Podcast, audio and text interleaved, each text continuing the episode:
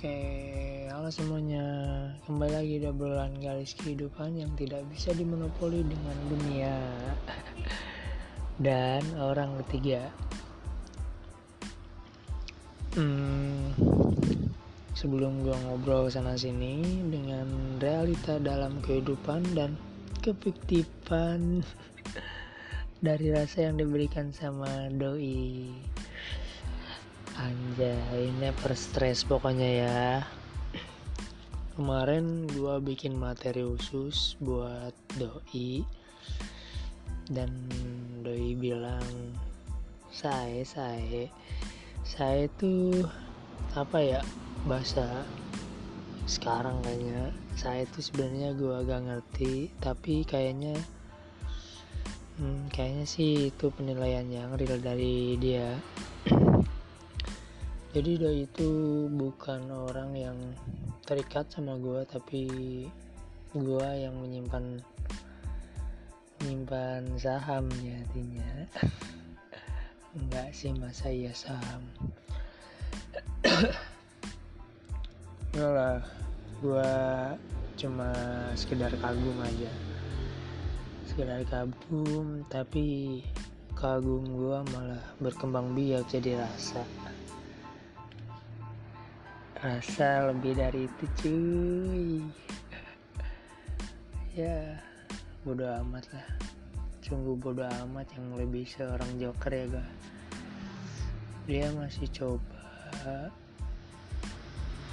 uh, siapa coba dia dia mah cuma orang yang baru gua lihat dan baru gua ketahui kurang lebih empat bulan kebelakang.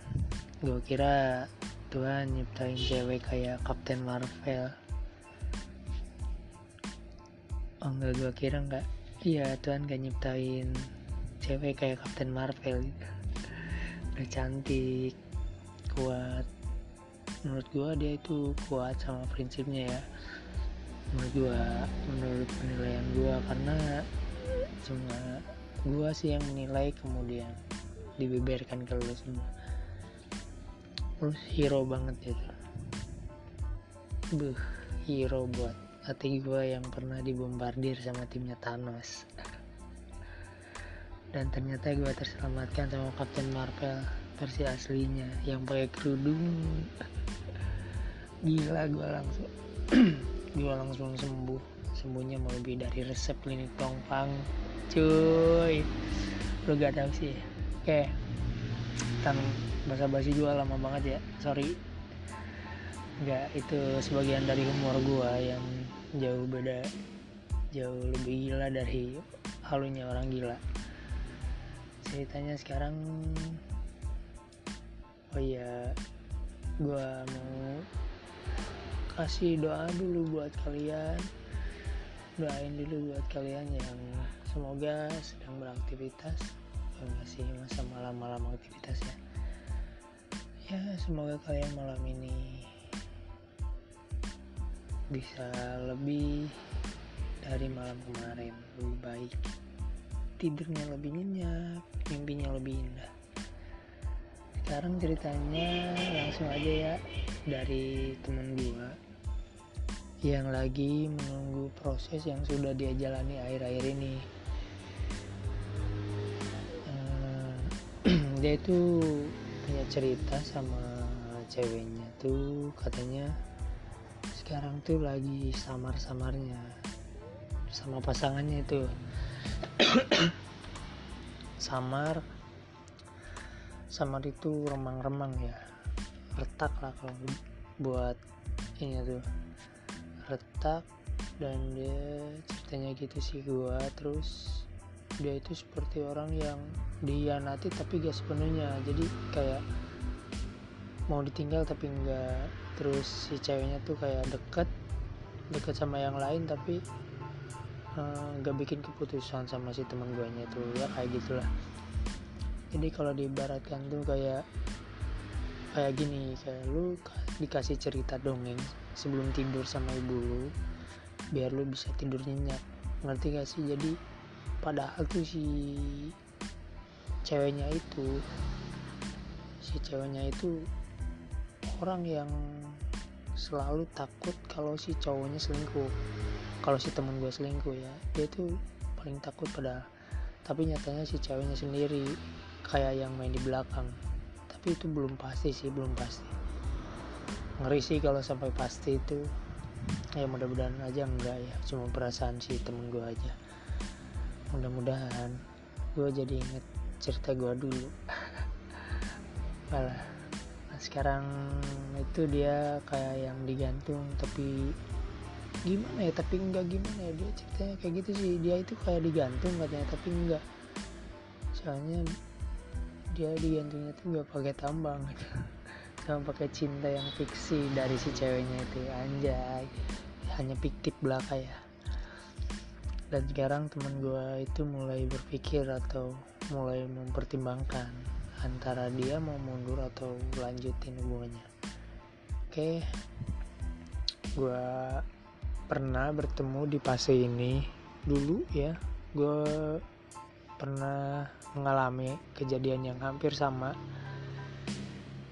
persis sama ceritanya, tapi dulu gue serahin semuanya sama yang di atas. Kemudian yang di atas ngasih, ngasih titik terang ke gue, dan setelah gue tahu titik terangnya, dan setelah itu gue serahin deh si cewek gue, si mantan gue itu ya, ke cowok barunya. Saking baiknya gue ya.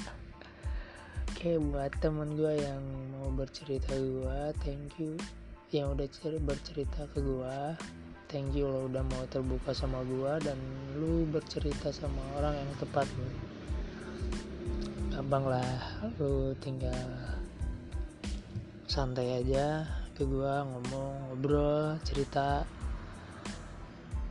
Uh, terus buat lo yang sedang dalam fase yang tidak menyenangkan seperti sekarang teman gue ini, dia itu seperti ditenggelamin, diangkat lagi, tenggelamin, diangkat lagi, kayak kayak kayak waktu bocah dulu tuh gimana sih mainnya pas main di sungai kan.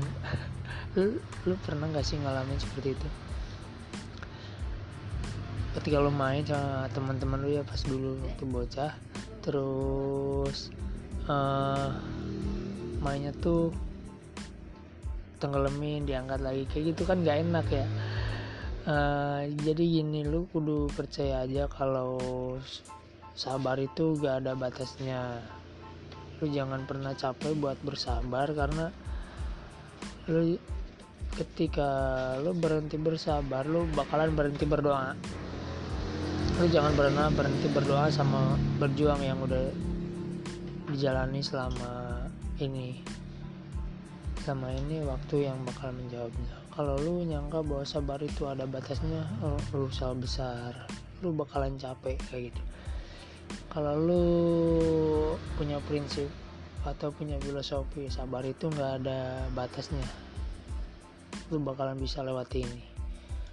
Lu bisa pakai kesabar itu kapanpun saja, lu bisa pakai sabar itu buat siapapun saja, lu bebas bebas dan lu kudu siap terima apa yang udah lu curatin sama yang di atas.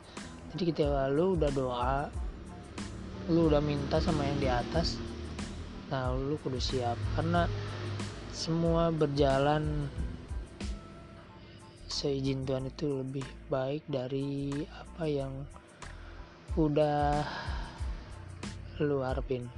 Seperti itu. Oke, semoga lu denger ini dan lu paham apa yang gue ucapin sekarang. Buat kalian juga yang pernah berhenti bersabar ya, nikmati apa yang sudah Tuhan gariskan, dan percaya Tuhan mengizinkan apa yang cocok buat lu yang selalu bersabar. Terima kasih, gue Ramadan. See you and stay cool bro.